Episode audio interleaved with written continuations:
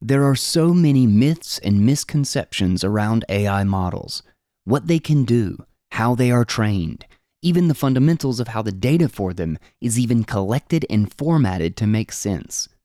The idea that we can train our own models by just feeding it a ton of conversation or notes is unrealistic.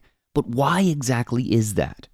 Today, we dive into part one of a two part read, which will be one of the most value dense pieces we have covered on the show yet. It breaks down the entirety of the process of identifying the core value and then sourcing, qualifying, and prepping the data, and training, fine tuning, adjusting, and testing an AI model built from it, from beginning to end.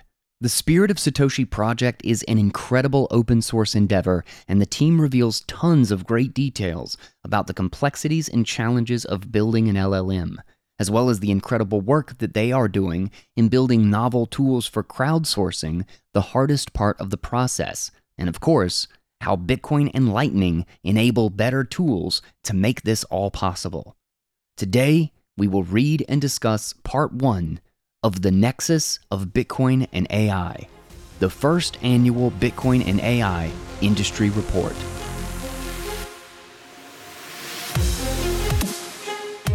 What is up, guys? Welcome back to AI Unchained, your source for the open source, for the tools and understanding the capabilities and the limits of AI.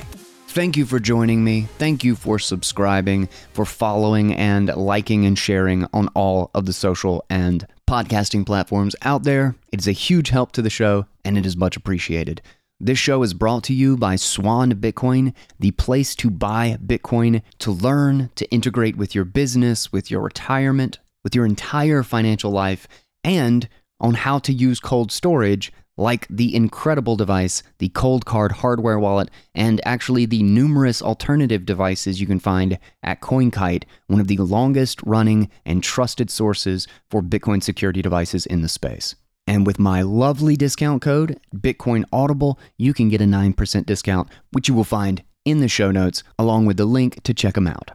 All right, so we are diving into a read. And also, I want to go ahead and mention uh, I'm going to clean it up and post a more official version, but Hope and I, a developer that I've been working with um, on uh, a couple of projects, and that I think is going to become a more concrete part of uh, AI Unchained, and whom, by the way, I encourage you, he is doing this for free. Uh, he's he's just working with me. I'm paying him for a separate project, but he's just been going down the AI rabbit hole with me and we had this idea of a building with AI a series. Then we just kind of on the fly, do it live style, decided to go ahead and kick one off last week.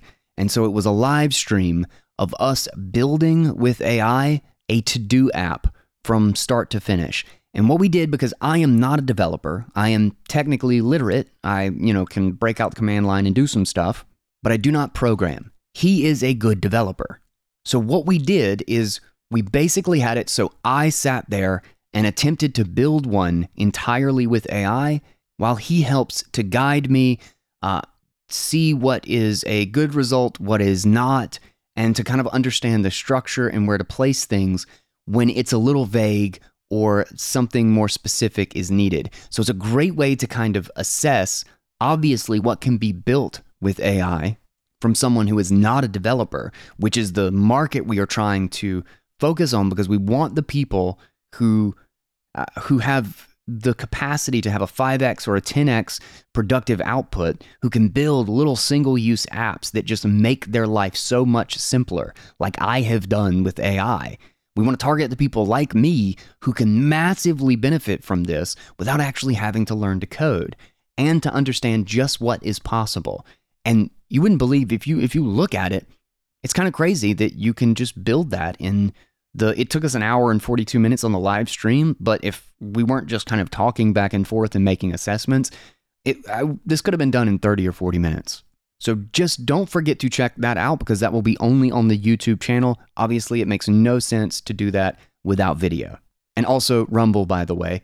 Uh, the live stream was only posted to YouTube now, but the full video uh, once finished and edited, will be on Rumble as well. So I hope you guys are excited about that series as I am, uh, and that'll probably be something we do roughly bi weekly. So I'll be sure to mention it whenever those come up.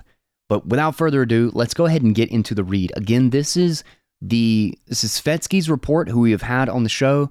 This is their project, The Spirit of Satoshi, and he they have gone through, the team has gone through and broken down the entire process. What does it look like to try to source the data, to pull it together? How do you prep the data? How do you curate it? How do you use you know human feedback to know what a good answer is and what a bad answer is how do you judge quality what are the use cases here what actually makes sense to try to target when you're making a specialized and more precise language model to do to give a certain type of answer to something and i think especially in the context of the mixtral conversation that we had um, and the the mixture of experts and what we now have basically confirmed OpenAI is doing to get the best results, etc. Like the way this this series of specialization and relationships among the general language models to kind of have more specific targeted tasks and what is most useful when we're talking about a language model. I think this is such a such a great piece with so much phenomenal information if you are trying to understand how a model comes to be and what it can actually do and how you make it do, how you make it give you the results that you are trying to achieve. So, a huge shout out to them and for the incredible work that they have done in pulling this all together and then sharing this, detailing it out, and sharing it with everyone. So, without further ado, that is what we are going to dive right into. This will be part one, which conceptually sets the stage, talks about gathering the data and figuring out how to understand where this is even viable, what use case does a language model really have, and how to target that specifically. And then we will dive into part two next week with a full breakdown on building the model from start to finish. So let's jump right in to today's read. And it's titled The Nexus of Bitcoin and AI, the first annual Bitcoin and AI industry report by the team at Spirit of Satoshi, December 2023. About Spirit of Satoshi. Founded in 2023, Spirit of Satoshi is a Bitcoin centric language model project the models are currently being trained on a carefully curated corpus of data that includes Bitcoin literature, books, essays, guides, and podcasts, Austrian economic and libertarian literature, along with a small sprinkling of other related resources. People from across the global Bitcoin community are also contributing to the model's development by answering Bitcoin related questions and helping verify the accuracy and relevance of units of data purpose of the report. This report started as a summary of findings from the product discovery interviews we conducted in October to help guide our product development process. It was supposed to be for internal use only. Along the way, however, we found many interviewees were eager to learn more. As a result, we felt it would be valuable to turn the internal report into a more substantial industry report for public consumption. In the following pages, you'll find not only the data associated with our findings from the product discovery calls, but also insight into the process of building the Bitcoin centric large language model, along with statistics on this nascent industry. The report also identifies some of the key challenges faced by Bitcoin companies and entrepreneurs today, and highlights some of the potential applications where a Bitcoin centric AI tool could add value or solve problems. We've learned an incredible amount to date and hope this report clears up a number of very common misconceptions about training models, tuning them, augmenting them, tooling, data curation, creation, cleaning, vectorizing, storing, quality assurance, and so much more. We hope you walk away from reading this with a deeper understanding of not only AI and language models, but with some clarity on what is actually going on here what is real, what is useful, what is hype, and some ideas about how AI can contribute to the growth of the Bitcoin ecosystem. Forward. The emergence and explosion of widespread consumer facing AI applications over the last 12 months has caused many founders to ask two questions Is there something here, or is this a hype cycle? If it's not a hype cycle, what should I be doing to get ahead of the curve? As you'll learn in this report, the answer is mixed. There is certainly a lot of hype, but there is also a lot of utility that can be realized from the AI tools on the market today, if applied correctly. I know this because I have begun to leverage AI tools to become more efficient with the media company I founded, TFTC. As it stands today, the tools we leverage most and that bring the most value to TFTC are Midjourney, ChatGPT, and Assembly. Midjourney allows us to quickly create unique thumbnails for articles on our website, ridding us of the burden of having to pay for bland stock photos or commissioning a designer to create unique thumbnails. We combine Assembly, a transcripting AI tool, and ChatGPT to produce unique articles based on the podcast we produce, as well as other audio based content we curate for our audience. By combining Assembly and ChatGPT via a tool called Parse Prompt, we are able to completely eliminate the quote hallucinations many experience with ChatGPT when using it in isolation. The integration of these tools into our process has allowed us to scale our content creation in ways I didn't think were possible only six months ago. It is clear to us that there is a signal in the world of AI, and when applied appropriately, can make our business and any business for that matter considerably more efficient. At 1031, we are actively encouraging our portfolio companies to engage in an open conversation about how they are approaching the emergence and proliferation of AI tools. In a post ZIRP world, AI tools can be a substantial force multiplier for small teams to punch well above their weight. My advice to anyone reading this report who is attempting to figure out an AI strategy is to begin experimenting with these tools and then identify areas of your business that they can be applied to. It is still early days and we are only exploring the tip of the iceberg. For TFTC, these relatively straightforward and low hanging fruit use cases are a great first step. However, there are many ways in which we are planning to expand the use of AI in our operations. These include translating our audio and written content into other languages to reach a larger audience, training models using our brand voice to produce content that doesn't seem as, quote, robotic, and venturing into generative video content that helps us tell more inspiring stories. All while simultaneously looking to transition away from closed source AI tools to open source tools, which are quickly reaching parity with the dominant closed source players. With all of that said, TFTC operates in a world of media, and our application of AI tools will be different from other companies. As you'll see in this report, many Bitcoin companies are trying to define AI strategies that help them create more efficient processes as it pertains to employee onboarding, conversational chatbots trained on data that more accurately reflects the worldview of Bitcoiners, code generation, customer support, and marketing. These are only surface level ways that the Bitcoin industry will leverage AI in the future. What excites me most is the application of AI in ways that makes the user experience of Bitcoin more intuitive and economically efficient. Think Lightning Route Optimization, Lightning Channel Management Optimization, batched transactions, and fee efficiency equipping AI agents with permissioned Bitcoin wallets so that they can save time by performing mundane tasks, and creating efficiencies in the physical world by co locating mining data centers with HPC data centers participating in demand response programs. And on the flip side, how Bitcoin and micropayment networks like Lightning can transform the way specialized AI models are developed and deployed. Case in point, the Spirit of Satoshi team developed a Lightning enabled, crowdsourced LLM tool to build the Satoshi models alongside the Bitcoin community. By using Lightning payments and a Nostr profile, anyone, anywhere in the world with relevant knowledge can now earn for participating in the data curation, annotation, and cleanup process, along with the reinforcement learning stage of model development. This crowdsourcing at scale allows businesses, creators, and communities worldwide to leverage the collective intelligence and expertise of a global talent pool. This not only accelerates innovation in AI by making it more open, but also unlocks a source of income for millions that was previously unavailable. It's a brave new world with many opportunities, and of course, full of misinformation. My advice to you is to get a grasp on what is happening and how you can leverage it to your advantage.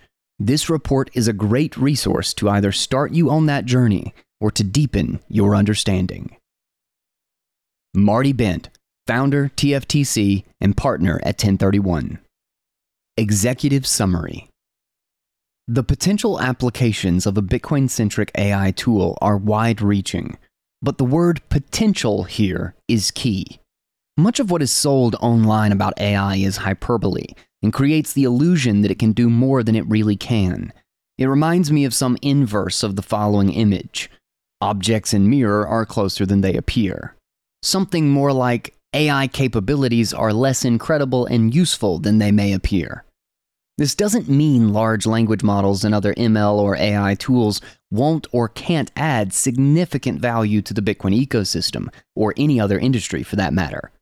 Much like the products we use today that leverage, quote, AI, whether Uber and Google or your phone, there are obviously ways in which automation can be applied to scale up operations, speed up certain processes, and make products and or services better. I use the word automation specifically here because when it comes down to it, that's really what we're talking about. The big shift with LLMs is that we're now able to somewhat automate tasks or elements of tasks that require the use of language or semantic reasoning. It's still too early to say how much this will change the world and whether it will have the size of impact that some say it will.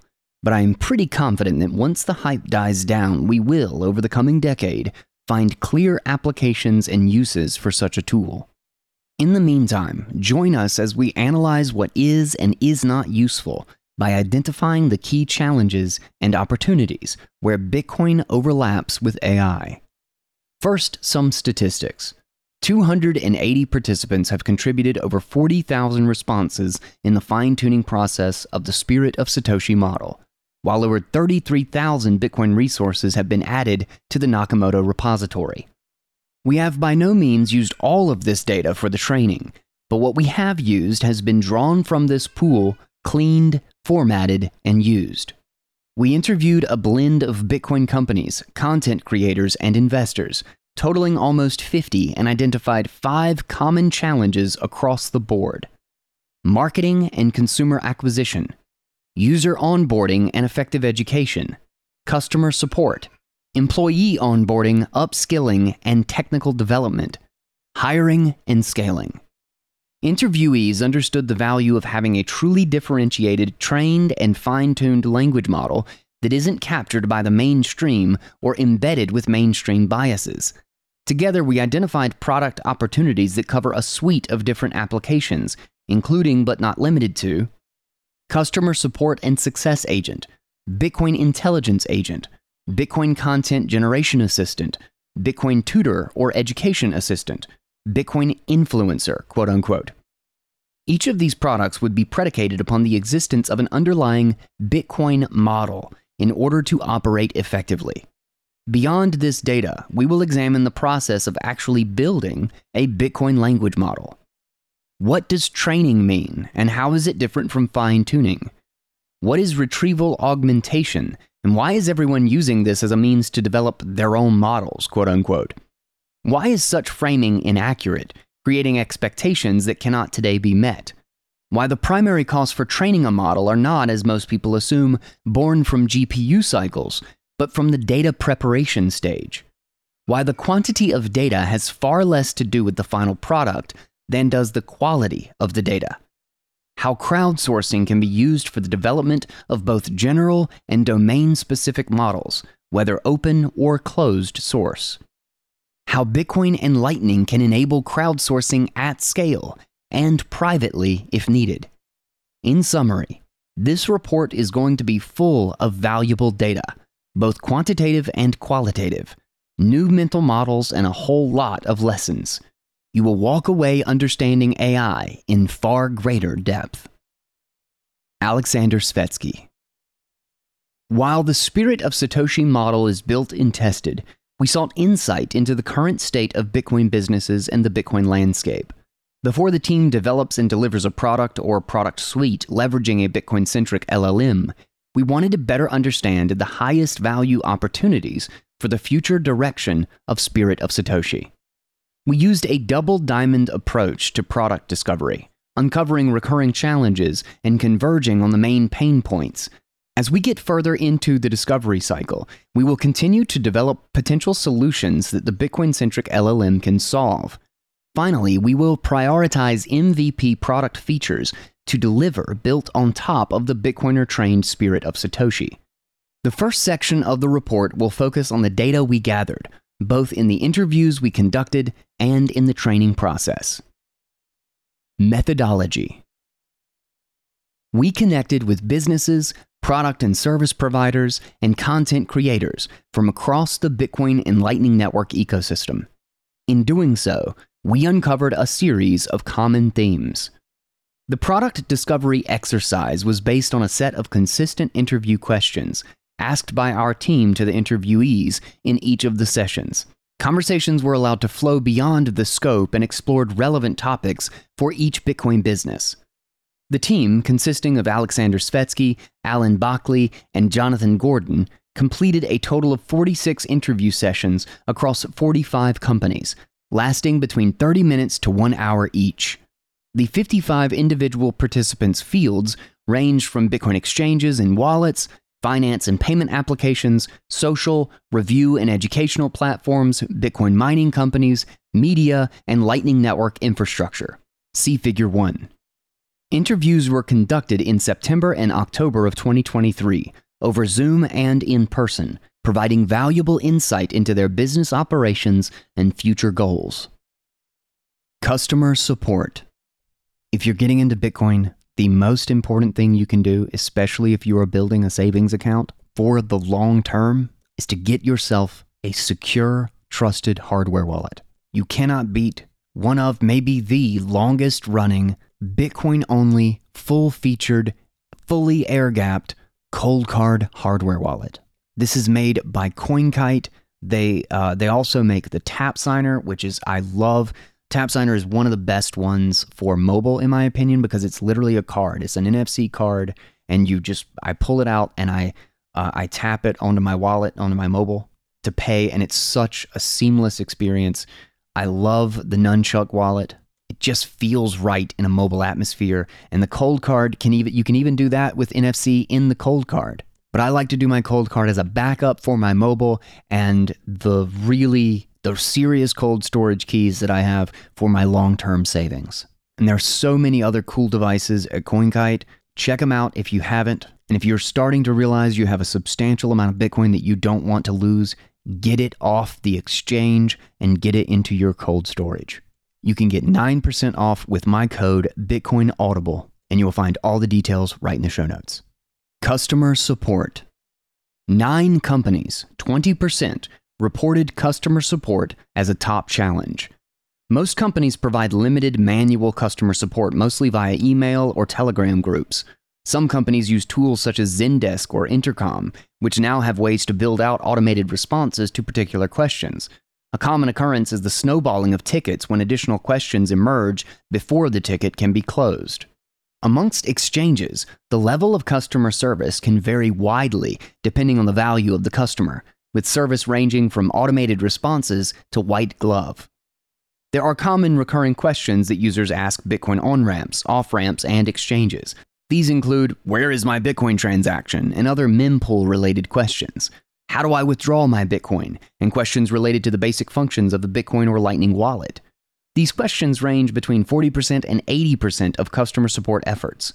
Companies are concerned with scam mitigation and helping users nervous about doing Bitcoin or Lightning transactions.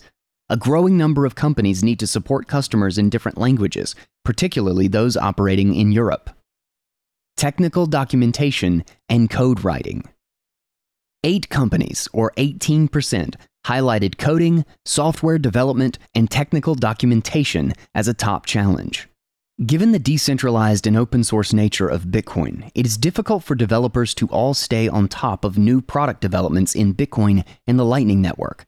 Even within companies, dependencies on internal documents are constantly changing, leading to a heavy burden for internal teams.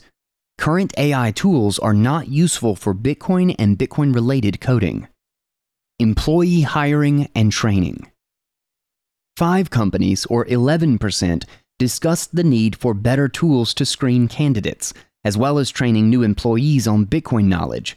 Several noted the time wasted early on in elements of the hiring process that could potentially be automated.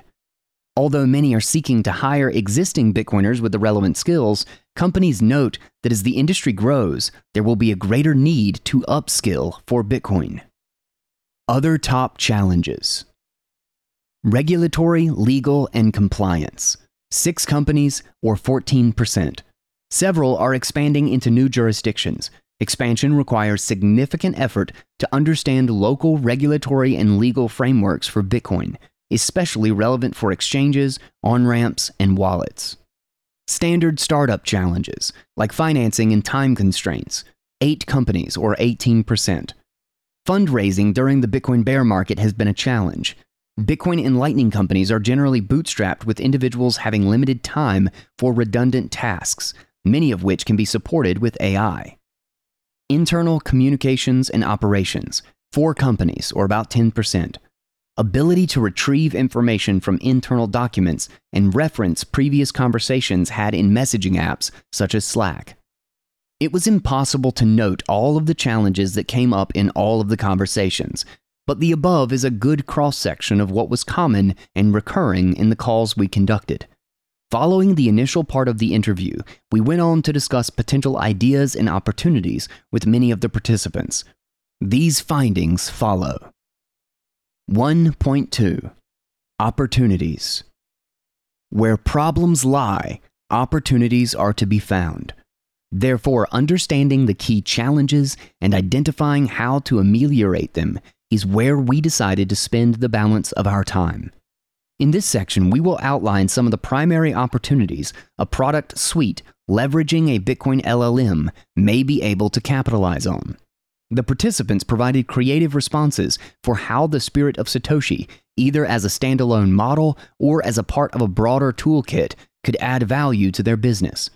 This was of particular interest, knowing that the balance of this decade will see a significant influx of people coming into Bitcoin, and along with that will come demand for knowledge, education, support, tools, dev assistance, and more.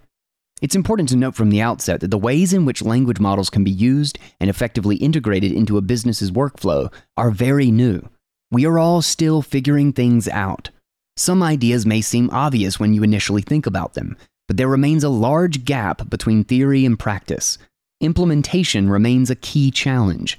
The following list of ideas will follow the customer journey from top of funnel and on through the more internal development tools.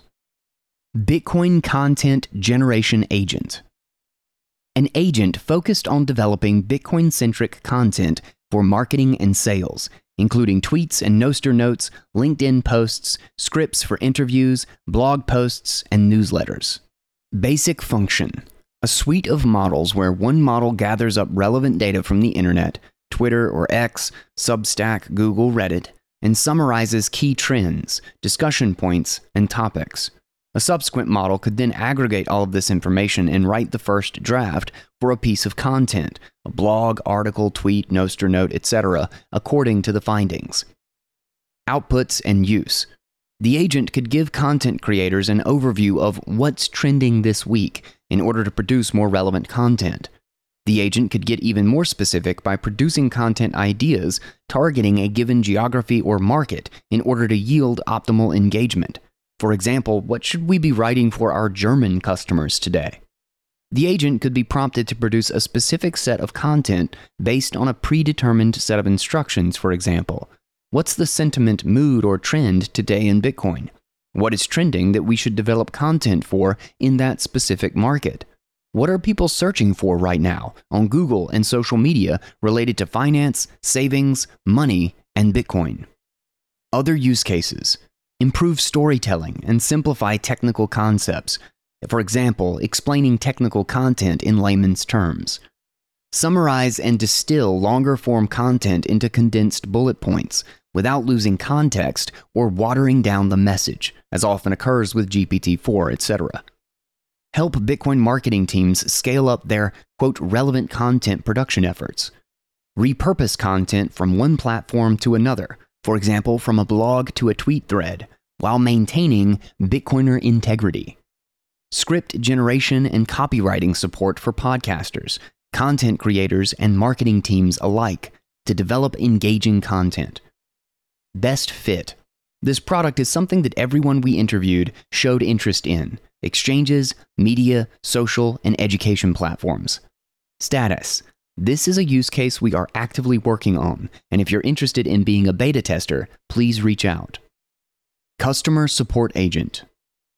A customer support agent that handles the majority of basic and recurring questions, redirecting those it cannot answer to a human assistant. Basic function. A customer chat focused on the education and onboarding support for users to a new platform and answering basic questions very well. A customer support agent should deliver value to Bitcoin businesses that receive a higher volume of customers. Outputs and use. Genius bar type service that has digested a company's FAQ and internal resources to answer questions directly 24 7. The agent should communicate in the company's tone and style to be an always on support tool, helping customers learn about the various products and services the Bitcoin and or Lightning company provides in a more dynamic way. Companies would utilize an agent that could handle 80 plus percent of basic and recurring questions and redirect questions it can't answer to human support. The agent should be able to provide the how for Bitcoin best practices helping a customer navigate the company's products and use Bitcoin more seamlessly. Other use cases. The model could also augment human agents internally for white glove customer service. The support agent could provide details on a transaction by queuing the mempool, provide accurate, up to date details on Bitcoin statistics. Spirit of Satoshi could partner with companies to customize this tool and in turn create unique, white labeled chatbots, quote, powered by SOS, to embed in their user interface, whether it be mobile, desktop, or web browser based. Best fit. This product is something that almost everyone we interviewed showed interest in. B2C, or business to consumer exchanges, wallets, and Lightning apps. Search and Discovery Assistant a search and discovery assistant that guides users through their product discovery journey and assists them in finding the products meeting their needs best. Basic function Several companies have platforms with high volumes of user generated data or educational content where Bitcoiners could better be served with enhanced search and discovery capabilities. Outputs and use interactive product recommendations based on situation, requirements, experience, etc increase sales conversion via bespoke recommendations. For example, which on ramp is best for a user based in their country, KYC preference, or other inputs. Monetize the promotion of Bitcoin only company solutions via referral programs. Other use cases allow users to dynamically ask questions while consuming content, such as podcasts or articles. Best fit such a product could be offered to product review or discovery platforms, social and educational platforms, or media outlets. Bitcoin Code Pilot a Bitcoin coding assistant for developers to more quickly and easily produce code that interacts with Bitcoin, Lightning, Nostr, and other related protocols. Basic function Improve the developer experience with contextualized assistance throughout the software development lifecycle from code completions to code explanations. Outputs or use ability to write and review technical documentation, a dream. Support for writing code in Bitcoin related languages, whether script, miniscript, Rust, or for protocols and layers, whether RGB, Taproot assets, Lightning, and even Nostr. Best fit any Bitcoin company with a software engineering team, and any company looking to integrate with Bitcoin or related protocols in any way. Status Currently working on codesatoshi.com. Employee Onboarding Agent. An employee onboarding agent to better screen for and educate new hires on Bitcoin. Basic function a model that could interactively test and grade responses on core Bitcoin and technical competencies would be a major value add, especially as Bitcoin and Lightning Network companies scale.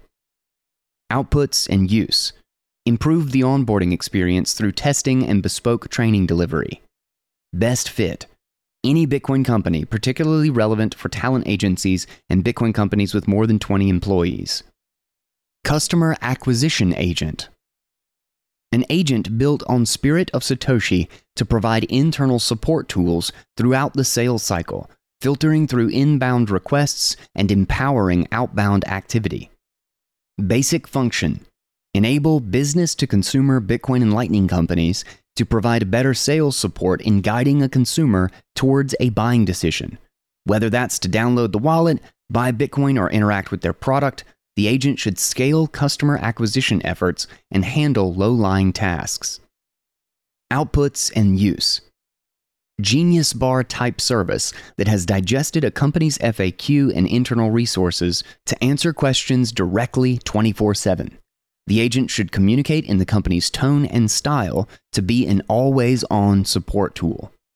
Helping customers learn about the various products and services the Bitcoin and or Lightning company provides in a more dynamic way. Companies would utilize an agent that could handle 80 plus percent of basic and recurring questions and redirect questions it can't answer to human support. The model could also augment human agents internally for white glove customer service and provide accurate, up to date details on Bitcoin statistics. Best fit exchanges and on ramps, wallets, and hardware manufacturers. In house or custom models. Assist Bitcoin companies in developing their own specific instances based on their own data, needs, and use cases. Basic function help companies build and host their own models rather than adding one off features or hitting OpenAI's API. Companies would have their own, more specialized and smaller models trained in house. Outputs and use. Connect to open source tools that empower Bitcoin companies to build their own AI and machine learning pipelines. Use Spirit of Satoshi as a Lego block in a larger collection of tools. Provide database support for companies to more efficiently store their company information while providing Bitcoin centric information to their employees. Knowledge retrieval architecture is one intriguing use case where a company's content or blog can be interacted with more conversationally. Other use cases Leverage the model to understand regulatory and compliance laws in different jurisdictions to help companies develop their own growth strategy. The agent, however, would not provide direct regulatory advice. Best fit Bitcoin companies with more than 20 engineers. 1.3 Other interesting Bitcoin and AI use cases. There are a number of other interesting use cases that emerge at the nexus of Bitcoin and AI. The two we will focus on in this report are machine to machine payments using internet native digital money, and micropayments and incentives for crowdsourced model development. Credit to Lightning Labs and the team at Sulu for helping put part of this section together. Bitcoin as AI native money. Bitcoin on the Lightning Network serves as internet native money for efficient use and deployment of AI tools. Lightning Labs recognized this potential early on and developed its L402 protocol, a quote, standard to support the use case of charging for services and authenticating users in distributed networks. It combines the strengths of macaroons for better authentication with the strengths of the Lightning Network for better payments. Ryan Gentry astutely described how Lightning can power machine to machine payments as well, using this and protocols built into the fabric of HTTP. The ability to utilize AI agents via micropayments on the Lightning Network provides perhaps the strongest use case for Lightning. Lightning provides a significantly better user experience than providing a credit card to a centralized AI like ChatGPT, provides better privacy, and can better match the marginal revenues with marginal costs, while removing fraud and chargeback risks for model hosts. Mainstream models requiring $20 a month to access and credit card payments are not privacy friendly. Bitcoin companies have already started accessing some mainstream AI tools for certain tasks and are using traditional payment methods. We believe leveraging language models can help make Bitcoin companies more productive and scale their efforts. Embedding these solutions in a company's offering is important, and differentiating by providing access via the Lightning Network will set the Bitcoin industry apart. Which models, agents, and tools Bitcoin companies use and how they integrate with their operations and workflows will be important decisions in the coming months and years. We believe it is important to have tools built on a language model that is not co opted by the mainstream narrative. Spirit of Satoshi has already utilized the Lightning Network to support the community effort in training the model, which will be discussed in the next section. L402 The following L402 deep dive is from the team at Sulu. In the digital world, the HTTP 402 status code, conceptualized in 1997 as, quote, payment required, has remained a dormant relic. Its potential has been untapped until now due to the lack of a viable, decentralized, instant microtransaction system. This code, akin to a hidden pearl in the vast Internet Protocol suite, awaited a revolution that could harness its intended purpose. L402, introduced by Lightning Labs, marks a turning point. This protocol ingeniously integrates the Lightning Network's ability to handle instant, low cost microtransactions. L402 is not just a protocol, it's a bridge connecting the forgotten HTTP 402 to the modern digital economy based on Bitcoin. It melds macaroons for sophisticated authentication with the Lightning Network's transactional efficiency. The result? A seamless, secure method for validating API requests and executing micropayments, revolutionizing how we think about digital access and service usage. L402 is redefining the landscape of API monetization. Gone are the days of rigid subscription models. In their place, L402 ushers in a dynamic, pay per use economy. This paradigm shift empowers businesses to monetize their APIs in a more granular, user centric manner. It's a win win. Users pay only for what they use, and businesses tap into new revenue streams, fostering a more sustainable and adaptable digital marketplace. Perhaps the most exhilarating frontier for L402 is its role in the burgeoning AI agent economy. AI agents at present, limited by their inability to transact financially, are now equipped with the means to engage in the machine to machine economy. L402 enables these agents to autonomously access paid services and data, catalyzing a new era of AI innovation. Imagine AI agents conducting transactions, negotiating services, and interacting in a complex digital ecosystem, all made possible by Bitcoin, the Lightning Network, and L402. Large language models will also benefit greatly from the innovation brought by L402. The misalignment between usage and payment using traditional payment rails and outdated subscription models inhibits innovation and scaling for LLMs crowdsourced LLMs, data curation, and model training. If you are trying to get Bitcoin in your retirement account, if you are trying to set up an automatic savings plan, if you are trying to get it integrated into your business, if you want white glove support in your investment, taxes, and management strategy, Swan Bitcoin has it all. It is a full financial suite on top of just being able to go and buy for a low fee easily. And honestly, anything that you want to know about Bitcoin, if you want to understand why you need to hold your own keys, Swan is going to go out of their way to make sure that you understand that any Bitcoin held on a custodian, Swan included, is at risk. There's always regulatory risk, there's always third party risk, and they want you to understand it and they want you to withdraw your keys. This is why they make it as easy as it can be. You can automatically do it. I have it set up that it simply gets to a threshold and it pays me out everything that I'm stacking every single week. I don't have to do anything except confirm on my notification and it goes straight to my cold storage. If you're getting started in Bitcoin, skip all the noise and go to swanbitcoin.com slash guy. You will find my link right in the show notes. Now let's jump back in. Crowdsourced LLMs, data curation, and model training. If you want to build large scale open source models, you can use all machine generated data or you can leverage the crowd.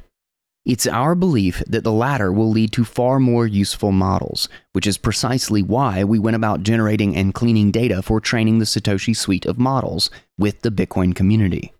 Interestingly, Turing Award laureate and chief scientist at Meta, Yann LeCun, made the following tweet highlighting the importance of human feedback in open sourced LLMs.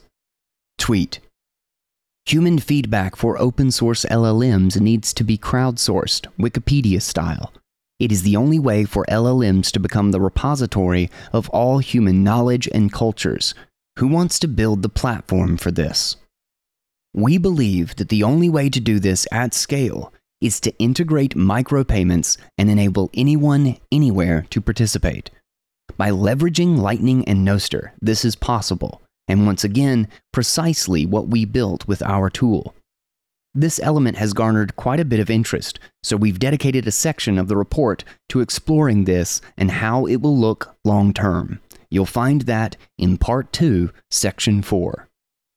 Section 2 Model Comparisons. The recent explosion of LLMs and associated products, wrappers, and tools overwhelms all of us. It's not possible to follow it all, and even harder to make sense of what's going on, what's good, what's useful, what's not, and what to actually use. I believe this is a big reason why ChatGPT remains such a default. It's not only superior in many ways for general use cases, but it's easily accessible, and the amount of noise in the space results in people defaulting to the most known. As the space settles and matures, I believe we will see individuation among products. Tools from OpenAI are likely to become a general staple, much like Google is today. But also, smaller, more relevant, and domain specific models are likely to gain traction because they are just better in a narrow field. It's similar to how you might use Google today for a general search, and if you want a deep dive, you go down rabbit holes via forums, books, or influencers. You can also think about models powering a new form of interface, which Stephen Wolfram coined the Language User Interface, or LUI. Think of how you use Google today. You just ask it questions, and most of what it tells you in the first few results and its new, quote, summaries are taken as gospel. In the coming years, it's likely people will do this for all knowledge seeking, but instead of using Google search, they will just ask a model. This all remains to be seen, so while we wait for the industry to mature and things to unfold, we will work toward building what we believe is a differentiated enough model with applications in Bitcoin and Bitcoin related domains. With that in mind, let us now look at some early results and comparisons between what we've built to date, what's on the market, whether mainstream, narrow, or obscure, and see if there's a direction. ChatGPT and GPT 4. ChatGPT reached 1 million users in five days, and it's been reported that over 100 million people have already used it so far. Several of the Bitcoiners we spoke to have used ChatGPT for generating newsletter drafts, developing legalese, and assistance with other internal tasks. Some voiced concerns about its accuracy and said that a lot of time was invested in editing, Others said they stopped using it for content and now focus on its use as a code assistant. Businesses in particular said it would be too risky to rely on ChatGPT to answer their customers' Bitcoin questions directly. In saying that GPT 4 is still the most powerful model and for general use, it is fantastic. We don't plan to compete where it is of use, but where it is not of great use. Other Bitcoin AI models. Models such as ChatBTC or Pleb AI's Orange Pill GPT are great new entrants using a mix of prompt engineering and retrieval augmentation to create wrappers on underlying foundation models. They're useful for particular questions, but as with all RAG models, they are stifled by the underlying infrastructure. For example, when asked about Bitcoin, responses about crypto diversification are common. Inflation being a sign of a healthy economy, pictured below, is another common output that is hard to counter unless a full fine tune is conducted. None of this is to discredit the other RAG models. It's only to show that if we want to do this right, we as Bitcoiners must transform and tune the underlying model. This is why at the core of our project is the changing of parameters, weights, and biases inside the foundational models. We are changing the probability clusters. This takes a lot of data, a lot of curation, a lot of experimentation, and a lot of time. But it's the only way to get outputs that are naturally more Bitcoin esque. And only in this way can a smaller model like Satoshi outperform larger models in this domain. Long term, we imagine other companies, industries, or communities who represent a non mainstream viewpoint or narrative to do something similar to what we did, only in their relevant domain. As you'll learn in this report, we've built a framework to make that possible. So if that is of interest, please reach out. Figure 4. Q&A from ChatBTC. Question: Should I diversify my holdings across different cryptocurrencies? Answer from ChatBTC. It is generally a good idea to diversify your holdings across different cryptocurrencies. This is because different cryptocurrencies have different features and purposes, and the market capitalization of each currency can vary significantly. By diversifying your holdings, you can reduce your risk of losses if one currency experiences a sudden drop in value. Additionally, you can benefit from the potential upside of different cryptocurrencies if they experience a surge in value. However, it is important to do your research and be aware of any potential scams or fraudulent activities associated with certain currencies. Find more examples in Figure 5 and 6 in the linked PDF. Examples from Spirit of Satoshi. The following are some examples from early tests with the Satoshi models. These are far from perfect, but show that we're on the right track. Different language models have different capabilities, and different approaches yield very different results. Understanding the limitations and how these models are trained will be increasingly important, especially as it comes time to navigate which tools to use, when, and how. In the following section, we will review the fundamentals of training models to equip you with the right knowledge moving forward. Question Should I diversify my holdings across different cryptocurrencies? Spirit of Satoshi answer No. Diversifying your holdings across different cryptocurrencies is not a recommended strategy. While it may seem like a good way to spread risk, most altcoins share a high correlation with Bitcoin in terms of price dynamics, but lack its distinctive value proposition. Bitcoin stands out with over a decade of demonstrated resilience, security, and decentralized consensus. All other cryptocurrencies remain experimental, centralized, and are plagued by speculative price drivers. Question is inflation a good thing? Answer from Spirit of Satoshi No, inflation is not a good thing. It is a form of stealth taxation that erodes the value of money over time, making it more expensive for people to save and plan for the future. Inflation can also create economic instability, as it encourages borrowing and spending, which can lead to boom bust cycles and economic downturns, Additionally, inflation can have a disproportionate impact on low income individuals and retirees, who are often unable to keep up with rising prices. Question Should the amount of money in an economy be absolutely limited? Answer Yes, absolutely. The current debt based economy is a Ponzi scheme and will collapse. Question Will the SEC approve a Bitcoin ETF?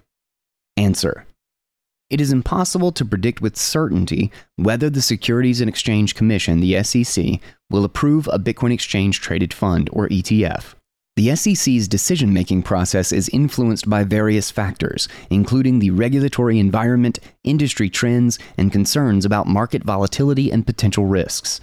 However, the SEC has demonstrated a cautious approach towards Bitcoin ETFs, in the past, it has rejected numerous applications due to concerns about market manipulation and the lack of sufficient regulations and infrastructure. Despite these setbacks, there have been recent developments that suggest a potential shift in the SEC's stance. For example, in October 2022, the SEC approved the listing of Bitcoin Investment Trust on the OTCQX market. A significant step towards greater transparency and accessibility for institutional investors. It is important to note that even if a Bitcoin ETF is approved, it may not have the same impact as a futures ETF. A futures ETF allows investors to speculate on the price movement of Bitcoin without actually owning any Bitcoins. On the other hand, a Bitcoin ETF would allow investors to directly own Bitcoins, which could have a more significant impact on the Bitcoin market. In summary, while the approval of a Bitcoin ETF is uncertain, the recent developments and the SEC's cautious approach suggest that there may be a shift towards greater regulatory clarity in the future. However, the final decision will ultimately depend on various factors and the ongoing monitoring of Bitcoin's development and maturity. Satoshi GPT on OpenAI. OpenAI recently announced their custom GPTs, which allow anyone to build a custom agent of sorts that can respond in the manner of a particular character, tone, or style. OpenAI says, quote, you can now create custom versions of ChatGPT that combine instructions, extra knowledge, and any combination of skills. This is once again not a fine tune of a model. In fact, it's a unique way of using prompt engineering to produce a model flavor, which can run on OpenAI's hardware and is accessible to anyone that can get access to OpenAI. It can also reference external documentation, which is akin to RAG, and makes the overall quality of the agent or quote model better. We used it to build a Satoshi model, and that is now live for you to play with. In fact, by the time this report is out, it will be one of the many available models on the GPT's marketplace. We added a suite of features to it, including the ability to answer any Bitcoin question, retrieve the Bitcoin price, estimate the next halving, retrieve Bitcoin mining and hash rate data, check the difficulty adjustment, check and query Bitcoin transactions on Mempool, find Bitcoin merchants in any city from around the world, summarize the latest in Bitcoin news. And with many of these, it can produce you a chart or graph to help visualize the data. These capabilities have been made possible thanks to APIs and RSS feeds from the teams at mempool.space, BTC Map, NewHedge, Bitcoin News, and No BS Bitcoin. We encourage you to try it out and let's, as a community, get this model some eyeballs. Perhaps it's a new way we can get Bitcoin into the minds of more people globally and from there, send people to the real Satoshi models that we're building with the community. Access Satoshi on OpenAI here. Link will be in the show notes.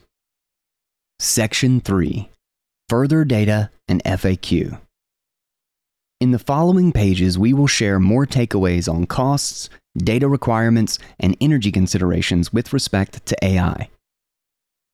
Costs. According to OpenAI's Sam Altman, it costs over 50 to 100 million dollars to train GPT-3. We're unsure if this cost is purely GPU or energy cost or includes the data preparation and formatting. Meta's open source Llama models took 1 million GPU hours to train. Pre training the 30 billion MPT model cost the Mosaic team 871,000, depending on the chips used. Using Amazon Web Services for something like this would cost over $2.4 million. For a sense of scale, GPT 4 is multiple orders of magnitude, quote, larger, with 1.7 trillion parameters. In our case, focusing on fine tuning and accounting for experimentation, we've spent far less, particularly on compute.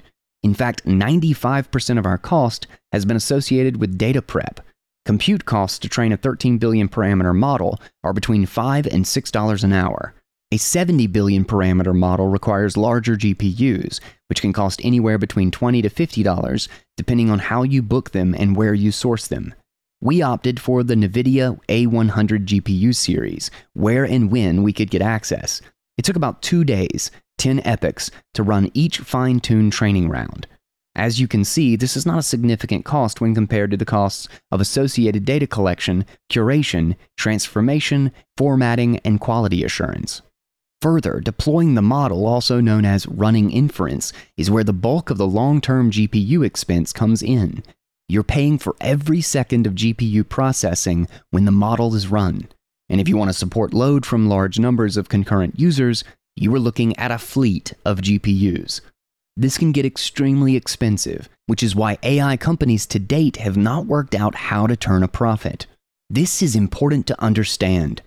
Unlike the traditional software industry, which has very limited marginal costs once the product is built, large language models cost significant money for standard operation. This makes it extremely difficult to run such a business without having a war chest of money to burn. As a reference point, inference on a 70 billion parameter model can cost up to $20,000 per month if you have it running full time. Discounts are available for lock in contracts, but this is hard for startups. OpenAI charges 3 to 12 cent per API call for a reason. Any tools built using their API have to pay for usage. These costs are difficult to estimate unless you have volume of usage. This is an area many say will be disrupted by Lightning, and while this may be true for the irreversibility of payments and their real time transfer, the crux of the problem is more associated with estimating usage and load in order to price API access effectively. It's something that can only be worked out as the model is deployed and used. This is why AI companies are burning through VC money.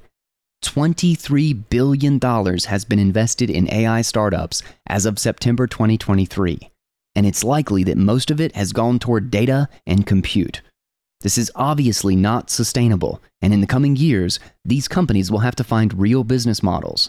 We expect a reckoning and correction to occur in the coming years as VC money dries up due to lack of effective use cases in the face of high costs. This is what's driving our team to hone in on where we can specifically add value in the Bitcoin space. A smaller, more focused domain should help us leverage this new technology's potential while being realistic about cost constraints. Data. As should be clear by now, most of the work involved is data preparation. How much data is required for pre training and fine tuning? Pre training a foundation model requires much more raw data than does a fine tune. For context, Mosaic used 1 trillion tokens to pre train their 30 billion MPT model. Fine tuning is in the order of thousands, hundreds of thousands, or millions of tokens. What matters most, once again, is quality. You can get better results from a 500 example fine tune with perfect data than you can get with a 50,000 example dataset full of noise. When it comes to training the model, what's more important? Quantity or quality. Our experience has been substantiated by AI researchers who are clearly finding that bigger isn't necessarily better for generative AI models. Quote, noisy or unstructured data makes the model worse. In our case, we found that podcast transcripts were a waste of time. They had a negative impact on the quality of the model because most podcast episodes are full of banter and pointless discussion. Furthermore, getting perfect transcripts is hard, so you end up entraining poor word associations into the model. We had to strip 98% of the data gathered from podcasts, 7,000 YouTube videos plus podcasts, in order to get the highest signal and most useful data. Further, and it's important to stress this again, while a focus on quality is important, what's more important is to identify what quality actually means. Since a Bitcoin centric large language model hasn't been built before, we are learning this in real time. We're in uncharted territory. It is a game of experimentation, and we found that more specificity, and therefore bias, is needed in curating the training data. The model learns from everything and can get distracted from the tangent ramblings of podcast episodes. Energy.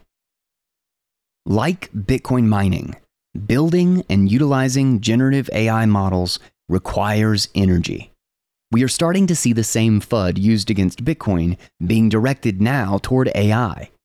In this Forbes article, they discuss the CO2 emissions, water usage, and general energy use of AI, saying that trained OpenAI's ChatGPT 4 emitted 300 tons of carbon. Of course, neither Bitcoin mining nor AI compute emit carbon. It's the upstream power generation that emits, not the electricity application use itself. The increased usage of energy towards powering AI graphics chips will continue to face scrutiny. Just Google's usage would need 22.6 terawatt hours of energy, or 6.9 to 8.9 watt hours per request, which is about a sixth of Bitcoin's total 124 terawatt hour estimated annual energy usage. While Bitcoin has a natural tie to energy, as miners can earn new Bitcoins and transaction fees through showing proof of work, generative AI applications are a little more abstract in terms of their relationship to value. Products and services that actually generate value need to substantiate the costs, and it will be important for this to emerge. Furthermore, AI chip manufacturers and data centers will have a lot to learn from the Bitcoin space, and if intelligent, will seek to ally with Bitcoin in this capacity. Bitcoin miners have mastered the art of getting more from chips. AI is still in the age of GPUs. If real use cases emerge, I believe AI ASICs will also emerge, and this will be a huge opportunity for chip manufacturers now focusing on Bitcoin. Furthermore, data center management and energy grid relationships are something that Bitcoin miners have a huge leg up on. Significant potential for co location exists. Marty Bent also wrote recently on the convergence of AI data centers and Bitcoin mining. This is, in fact, already happening. Daniel Roberts from Iris Energy also stated that Iris has invested in more AI graphics cards, as their focus on renewable infrastructure for Bitcoin mining is optimized for power density. This sets them up well to be able to service the generative AI industry's more dense needs at 40 to 50 kilowatt per rack. Energy utilization is higher than traditional data centers, around 10 to 15 kilowatt consumption per rack, while Bitcoin mining uses racks at an even more dense 70 kilowatt per rack. The AI industry is starting to, and will continue to, run up against the reality of limited physical resources. As demand increases, the market will need to provide more energy capacity for AI. Part 2 Building a Language Model. All right, so that concludes part one. And I want to do a little bit of a guy's take to just, just kind of break down what I think the the best information was in this piece in this this first half before we get into part 2 next week. And you definitely don't want to miss part 2 because it talks about especially going through the entire process of curating and prepping the data like how to actually cut it up and what tools work. But I love more than anything the the little consensus mechanism, the little system they've designed to reward people with lightning with sats in order to create a means to both figure out what the quality, to judge what the quality data is, while also in the process using a sort of looping funnel, so to speak, to generate variance among the answers as well. Because one thing you'll find, especially in section two, is how much human input is necessary to get quality out of any of this. And that's something that's so critical to understand. But we'll go a little bit deeper into that with part two. One of the things I really appreciated that they detailed out in part one was how they started the process in just identifying where people thought they were going to use AI and what its best fit. Like, what does it need to be trained to be good at? And what's funny is just in because I, I took part in this interview process. I was one of the people who was interviewed and talking about like what I wanted to do with Bitcoin Audible and AI Unchained and where it was going to best fit into what we are doing. And what's interesting is I've actually found a I've increasingly been trying to think about like where something like a Bitcoin specific model would uh would come into play. And what's funny is there are some people in like like for instance, uh, I use Mert Creative for my designing and graphics and branding assets and all of that stuff. She's April, who is over there at Mert Creative, uh, does a phenomenal job with all of that. And she is into Bitcoin. She knows Bitcoin. She has Bitcoin, but very much at arm's length. She doesn't have any deep understanding. And when she is doing stuff for the show, it would she regularly asks me Bitcoin questions because it directs how she's going to do a graphic or it directs, you know, what kind of image she's trying to find or specifically what sort of line she would use as like a a tagline or something. You know the the way that you can contextualize a lot of both the graphics and then marketing material and all of this stuff requires an understanding of what you're talking about. And so when she comes up with an idea she might need to test it against something is this an accurate concept is this an accurate way to say x about bitcoin well, I'm not always there. Sometimes it takes six hours for me to come back to Keet and realize that she left a message or it might even be more general. She's just asking about Bitcoin because she has a hardware wallet. I helped set her up and all of that stuff, but she doesn't use it very much. Having a spirit of Satoshi that I could ping in the Keet chat, like within whatever interface that we're doing, where I have it available to my business. I have it available to the people that I work with and the groups that I am in so that they can ping it and ask a question. And I basically just subsidize it for them. Like, you know, like let's say it costs 10 cent every time somebody asks a question.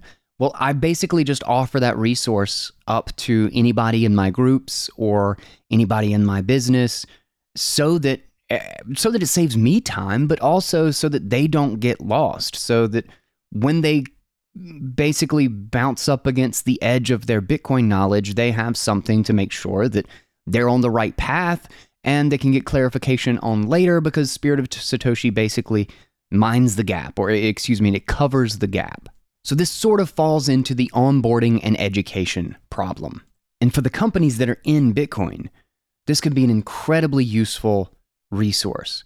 You know, uh, an example is so our sponsor Swan, uh, plus a lot of other big Bitcoin businesses, like like specifically Bitcoin only, they do a really good job of targeting um, Bitcoin knowledge. You, you know, Bitcoin Swan Bitcoin has a huge repository of uh, curated information from a bunch of different people. Like I have my own page with a bunch of curated episodes and articles and things that I think are great for like an introduction. And then there's stuff on privacy, there's stuff on self custody.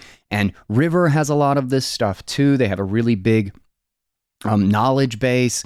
Then we've got like Bitcoin on ramp and you know the orange pill app which is trying to like social socially gamify that process there's so many of these different apps and resources out there trying to best figure out where their customer base needs answers, to target directly the perspective and the level of knowledge, the level of unfamiliarity that their specific customers are coming from. But you end up kind of having to just let the customer guide themselves. You don't really have, without like, you know, white glove support, without like direct talking to another Bitcoiner and letting them help guide you. You kind of just hope that if they're interested in privacy, they click on the right privacy thing. That if they even know that what they're asking about is a privacy concern or is a, uh, you know, fee concern because there's UTXO management. Like, how do you make sure that that information is connected to the path that they're going down? Because maybe they're thinking about like, you know, Swan, River, Strike, uh, Cash App. Does Cash App have it? I know Fold has it now um, you have these recurring buys, right? The the DCA is you buy regularly and you set it up, and that's become kind of a staple in the Bitcoin only space. I think really Swan was one of the first ones that really just kind of was like, this is our plan, or, or, this is the way to invest in Bitcoin. Or at least it was the first one that I used that did that. And then it kind of became the standard for all the Bitcoin only companies that are targeting like the long term approach. But there is one problem, especially when fees get high, when you think about DCA, especially automatic withdrawals, is that you end up with a large UTXO set. So, a UTXO set, for those who don't know, this is, I'm, I'm forgetting that this is not Bitcoin Audible, this is AI Unchained. Uh, it means every single time when you get paid Bitcoin, the way that you then send that Bitcoin to someone else is you reference the previous payment. So, if you are getting you know, $100 every single week for, you know, 20 weeks, and then you want to send $2,000 worth of Bitcoin, assuming the price didn't go up at all, well, you are spending it from 20 different payments, from 20 different transactions sent to you. This is referred to as UTXO consolidation. Well, if you spend it to yourself, that's referred to as UTXO consolidation. But basically, to prove that no Bitcoin has been created, there's not like a, a state, there's not like an account. Every single previous payment that was sent to your keys are signed as proof that those are real Bitcoin that came from a previous transaction that occurs all the way back to the creation of the Bitcoin. But if it costs a lot to send a Bitcoin transaction, well, if you're paying from 20 different previous transactions, that's like 20 times the data that you have to put on chain and thus 20 times the fee. Doesn't quite work out like that. It's not it's less than that because a lot of data is redundant. But nonetheless, it costs a whole hell of a lot more to spend from 20 transactions than it does from one. But how would you be that's a very that's a very specific piece of knowledge. How would you be able to kind of finesse that piece of information in to for people uh, without your customer just kind of like finding out at a really unfortunate time that this is going to cost them a whole lot more to move because they didn't do what would be a simple preparation if you understood the principle. So here's the cool thing about having an LLM that is spec- that is specifically trained in all of this is that it can give caveats like that. It can give that sort of Bitcoiner direct answer. And when people are having problems or they're curious why you know they're using Phoenix Wallet or something and one of their fees is really like all the fees that they've done for receiving and sending are like 1 satoshi, 2 satoshi, 3 satoshi. It's like tiny. It's fractions of a fraction of a penny.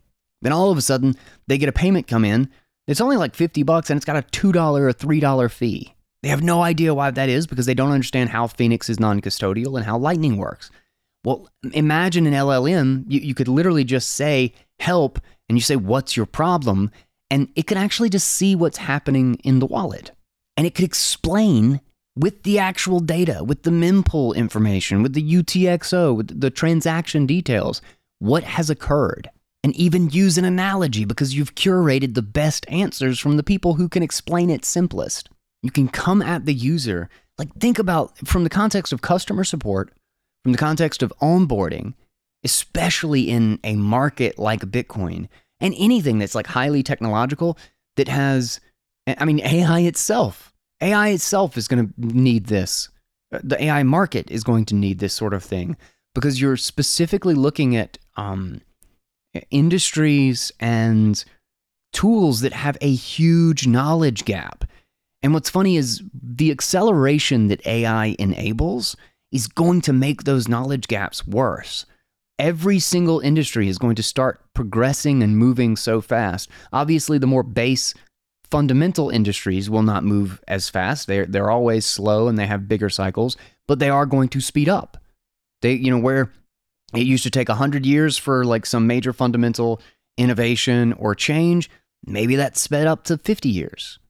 Everything is accelerating. Going back to the very first episode, with Jeff Booth. Of if you have not listened to that one, you must listen to that one because that is the context of where all of this is going. And also, you'll see specifically in part two of this read where AI fits into curating the the kind of circular.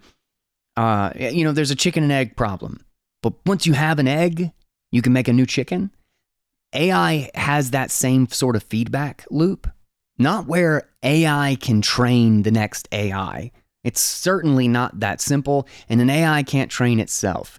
I love the analogy that I heard someone use is that an AI training another AI is essentially the inbreeding version of these neural networks. It just makes itself dumber and it doesn't have any qualifications. It doesn't have any judgment without human judgment as to what is good or not. It requires human input to actually improve these things.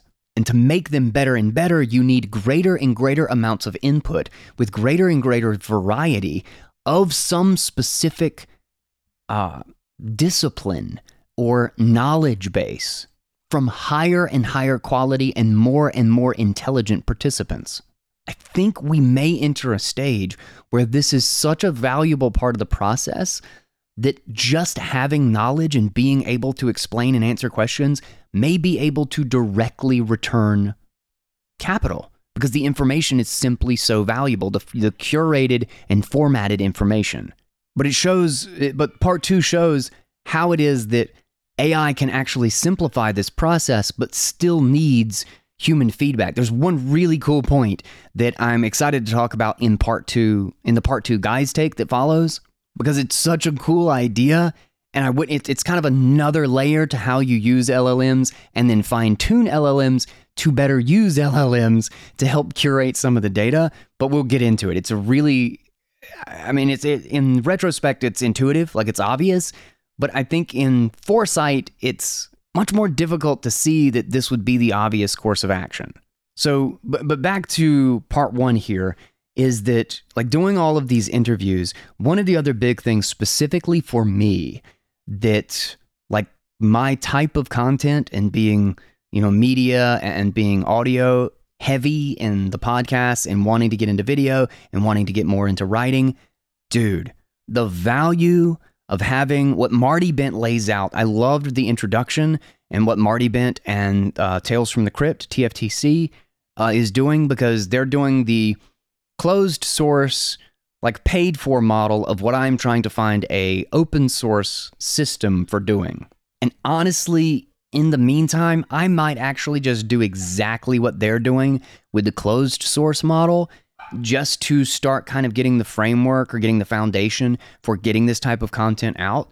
Um, but the ability to basically just edit a transcript of a show that has already been turned into an article to give it more, make it cleaner and make it less like like like you know make it less like conversational and as uh Svetski specifically said in this um, or excuse me, the the Spirit of Satoshi's team. I don't think Alex Svetski wrote the whole thing by himself. But one of the things that they mention is that so much of the data, especially from podcasts, like 98% of it has just has to just be thrown out because it's it's garbage. It's just banter. It's back and forth. It's filler words. It's kind of opinionated judgments on topics rather than the actual information that's necessary. You know, you say one thing about, oh, AI is going to do this, and you talk 10 minutes about whether or not that's a good thing, that's a bad thing, what the consequences are, which aren't really related to a Q&A issue. Well, in that same way, a podcast that talks about a topic for an hour might be if you condensed it down to it's great for the conversational format, it's great for the casual listener. But for someone who's searching, for someone who's looking for an answer online, it might make a fantastic 7 to 10 minute article. But that's a lot of work to turn it into that. But if you can have an LLM that understands the context of Bitcoin, that understands what you're trying to explain because it's been trained and weighted on exactly that sort of conversation, that Q&A, and it can take your words and kind of put them in the structures that it has understood from so many other Bitcoiners and not get the tone wrong, not get the, you know, not add in all of this bias and weighting from general conversation and general, like Keynesian economics, that is going to completely confuse the situation, that it can properly summarize and properly reword what you have already explained in a way that sounds like you and gets the actual point across. And then I can go through that seven to 10 minute article and I can clean it up. I can catch where it made a mistake, where it misunderstood the analogy, or where my analogy apparently didn't explain it very well and rather than misunderstood, it under it did understand the analogy. I just didn't get my point across. And then having that information available, the content I have already created in a different format for a different audience. Like that's the whole point of my show, of Bitcoin Audible, the other the other podcast that I have for anybody who listens to it, is I started because I was trying to get all of these articles with so much excellent information into an audible format so that people could listen to it. And AI, for for as great as it has been, it still sucks at getting the emphasis and the tonality and pulling the meaning out of the words with the the kind of passion of reading it, with the kind of the voice acting part of reading it, reading and acting the meaning of it. It still sucks at that. It's so wooden. Even when it tries to have emotion or emphasis, it doesn't do it right. Especially when you get like complex sentences and you know prepositional phrases like like little like cutout phrases in the middle or like a three stage sentence. It has no idea the mental structure that's going on, and so it just reads it in this weird Like you, you, you spend half the time of the next sentence trying to decipher what the hell it was saying with the previous sentence.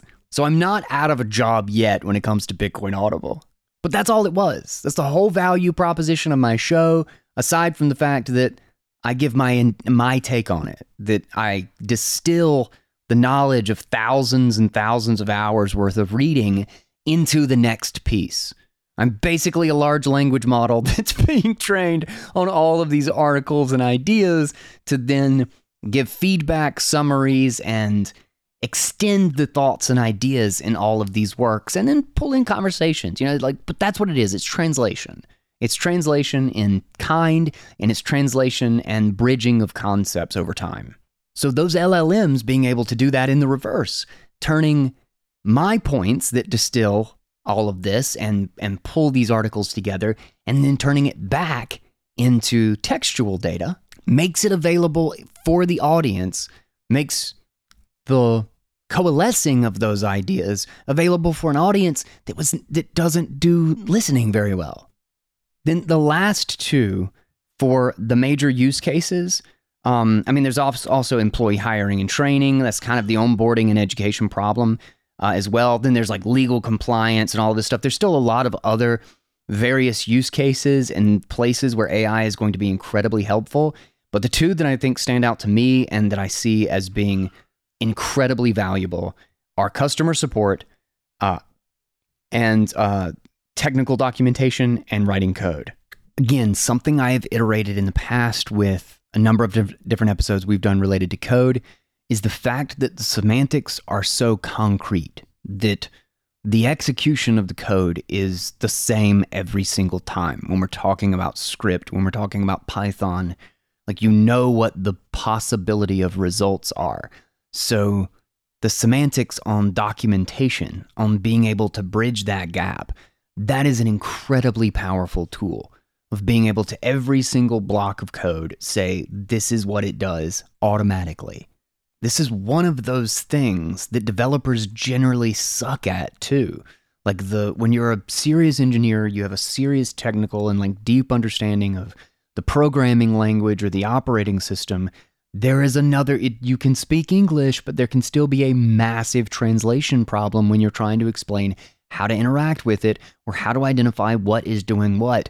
And more importantly is trying to explain it or doing that low level stuff like just documentation is usually not something that's very interesting to them. It's the boring, awful, tedious part. They want to do the creation, they want to do the discovery process of finding how to build something. It's about solving a problem. The last thing you want to do is go through this meticulous point by point detail of the problem you solved. Most people just want to move on to the next mystery. And this is something that uh, it, I think it's really great to have, why it's great to have hope the dev I'm working with and co host of the Building with AI series, is that he does care about those meticulous details. He's very much like everything needs perfect documentation. And this is one of those places where he's he's got his own little setup for making sure that everything goes through and every single block has documentation. So the benefit of having something like Llama 2 that can do general code and simple scripts, fine-tuned and heavily weighted and retrained on Bitcoin code to be able to help in kind of the concrete and explicit designs and the language specifically that Bitcoin is written in, and Bitcoin like the infrastructure software, and then being able to translate and do documentation on what it does and why it's written and done a certain way. These sort of like extremely specialty, you can only train them on like 10 or 20 people in the world the benefit, like the value of proprietary, not, not proprietary, of extremely highly skilled laborers and craftsmen and extremely detailed and in depth knowledge of some specialty or some specific industry. Sourcing and accumulating data from the top of the top and then breaking it up and formatting it, making it available for these language models, this is how you you find the top quality for getting the best results. And it's also why these specialty fine tunings and these these custom models, I think, are the way that this is going to go. I, I suspect that probably in like a year or a year and a half, we might have a sort of bear market in AI where actually it might be sooner. We might be kind of on the verge of a bear market right now in AI because there's tons of money going into it. And I think there's not enough practical, sticky use cases for it, except for a lot of just the simple, a lot of the things that were actually broken down in part one of this piece. But the market itself has cast such a huge net, thinking that it's going to do absolutely everything and it's going to happen all tomorrow and you're going to be able to replace employees and you're not you're moving the problem to a different layer. Now the problem is how do you get source the information? And we'll get even deeper into that in part 2 of this report. But this shines such a great light on the process. I, I feel like i pulled a lot of great stuff out of this uh, report and i hope you guys are kind of from that same perspective and you're finding it valuable too because this stuff really this is the kind of like nit and gritty and the details that eh, you know you kind of have like a window of going the next step deeper. Now you know what to look for and now you kind of have that, that new layer approach or visualization for the whole thing. And when you have a better bigger picture when your bigger picture has more clarity and you know is higher resolution it makes it easier to know what to target as opposed to trying to f- figure out what even the pieces are of the next step. So, if you want to do something around a model or you want to know how to be useful to the community, to the ecosystem, having that big picture view of everything that goes on in the process, you realize how valuable it is just to go answer some questions, just to go sort through what a good question is and what a or what a good answer is and what a bad answer is just knowing that maybe if you could break up some specific pieces of content that you are reading, and maybe if you can get this might be something really valuable. This might be a great way to use AI uh, in a personal sense. Is that when you find something that's like a decent explanation or a decent piece of data on some topic, or a good example is that I am constantly saving things that are specific to certain like good Bitcoin arguments. Like I literally have a tag in my notes, in my Obsidian notes of good Bitcoin arguments, of good quotes, of good sections, like grabbing sections out of tons of the different books that I read and the ones that I narrate. I, I, have those highlighted. And some of those things are just great points regarding one thing. And if I could just come up with a question in which that was the answer, I could start, I could curate that knowledge for what I find interesting. I just need to know how to curate it in such a way that it's useful to a language model. And what's cool is I can start saving things like that and use a language model, use something that's visible into what I'm doing in reverse, where it trying to it tries to automatically pull whatever question that would be an answer to.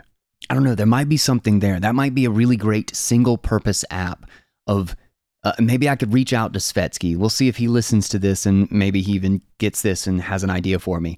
Um, but the idea of uh, something on my computer that any text that I highlighted, I can like kind of save and call the app like AI Builder or something, or or LLM Formatter or Organizer, whatever.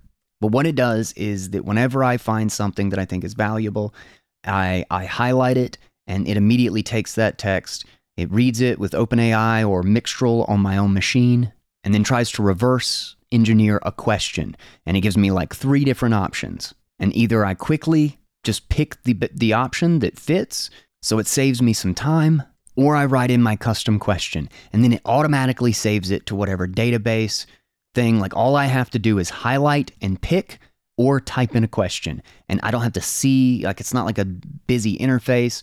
It's just a, like maybe it's a keyboard shortcut and then the next thing that I highlight.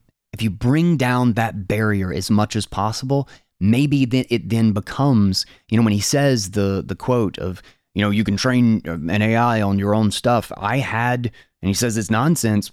I realize now how nonsense it is.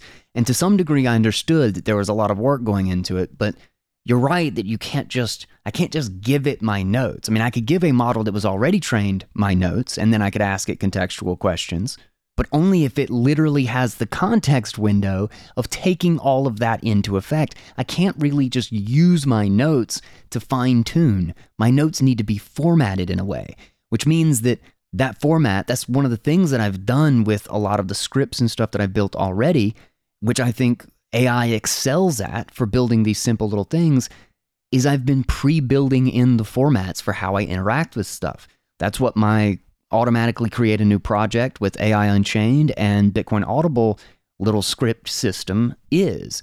It's setting up a formal format for my naming conventions, for how my folders and archiving is going to go so that I don't have to think about it. I don't have to remember that that's how it works. It's just already there for me. It's complete right when I start a project.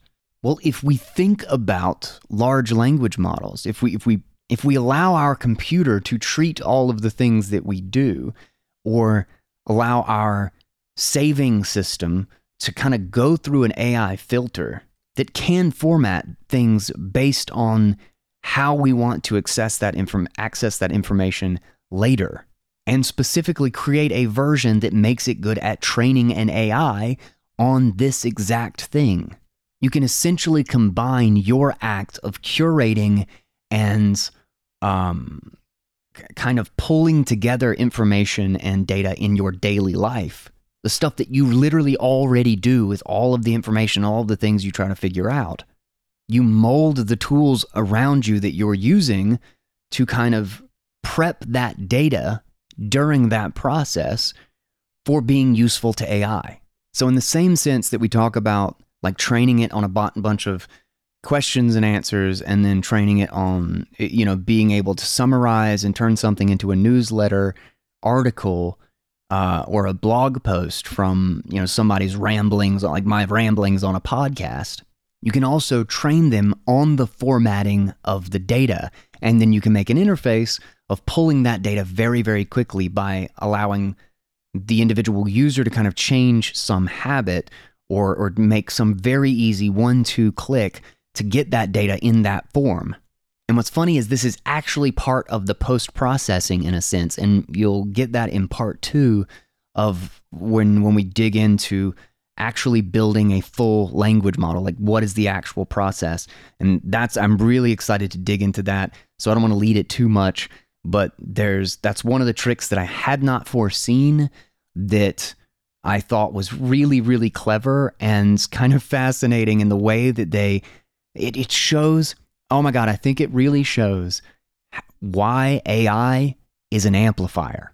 It's just an amplifier of things that we can already do and an amplifier of skills and quality data that we give it.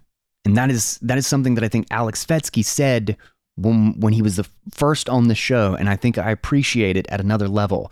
Uh, and we will dig into that with part two.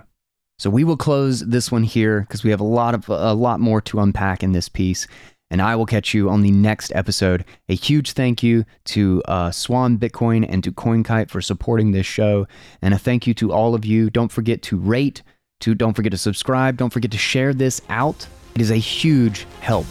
I love you all, and until next time, take it easy, guys.